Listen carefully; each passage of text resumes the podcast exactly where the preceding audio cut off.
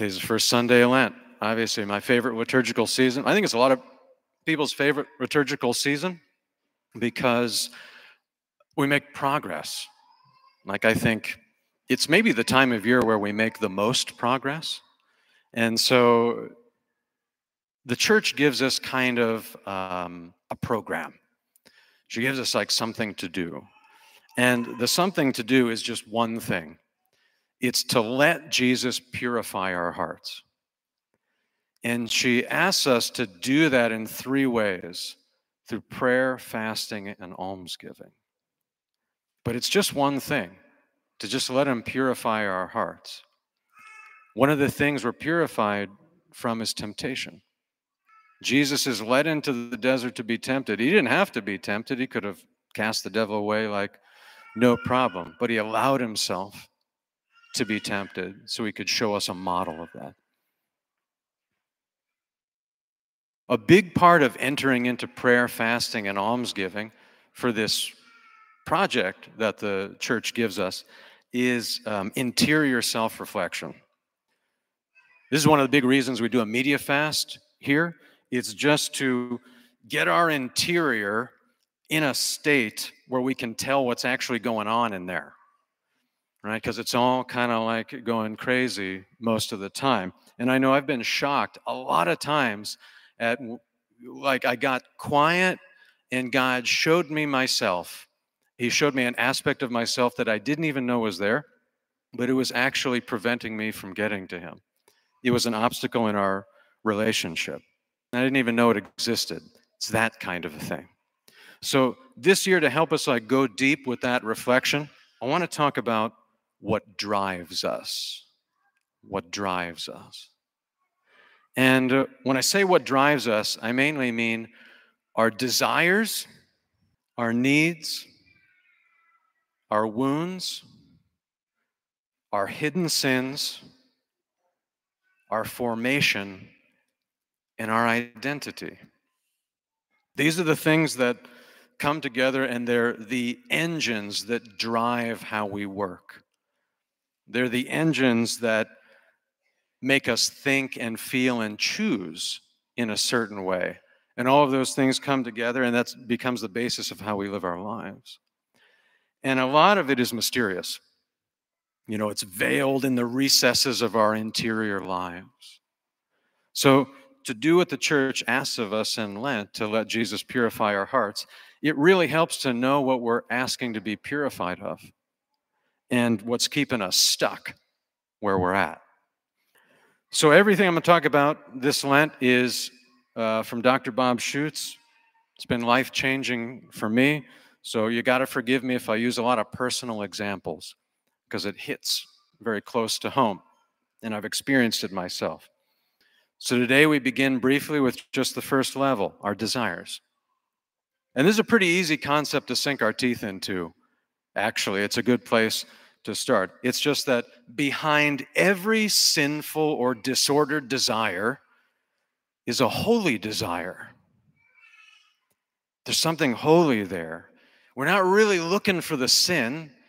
We're not really looking for the dark thing that we're choosing. We're trying to get something good, something that we actually need, but in a way that we could never actually get it.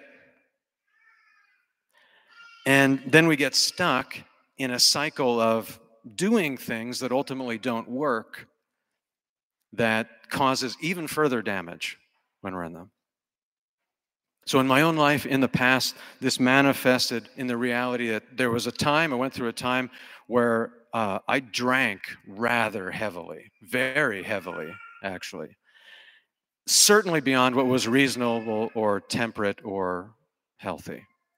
And I did that because that creature of alcohol, it gave me something.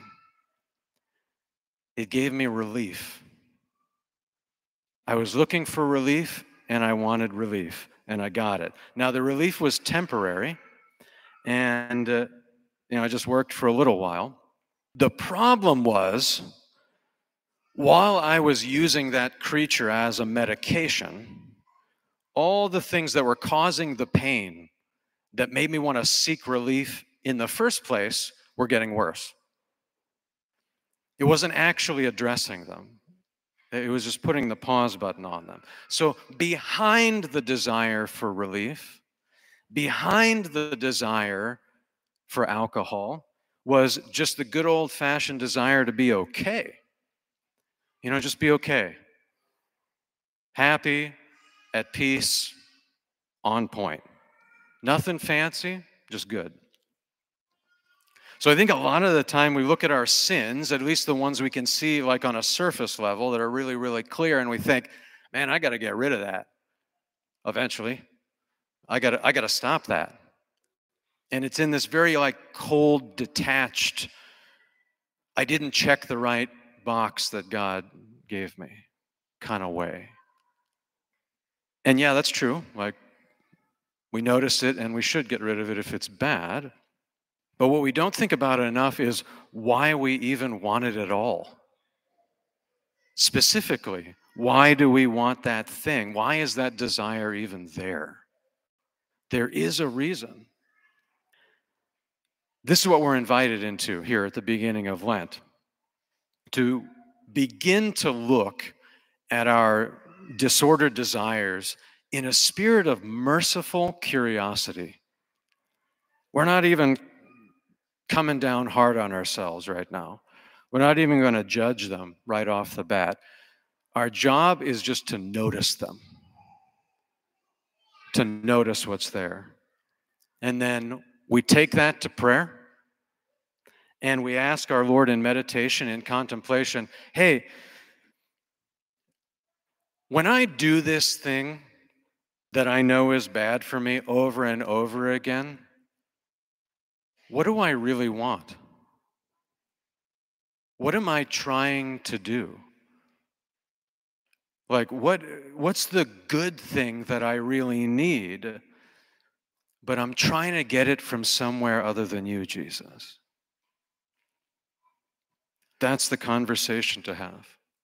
Patient, merciful Lord, show me the holy desires that are behind my disordered desires.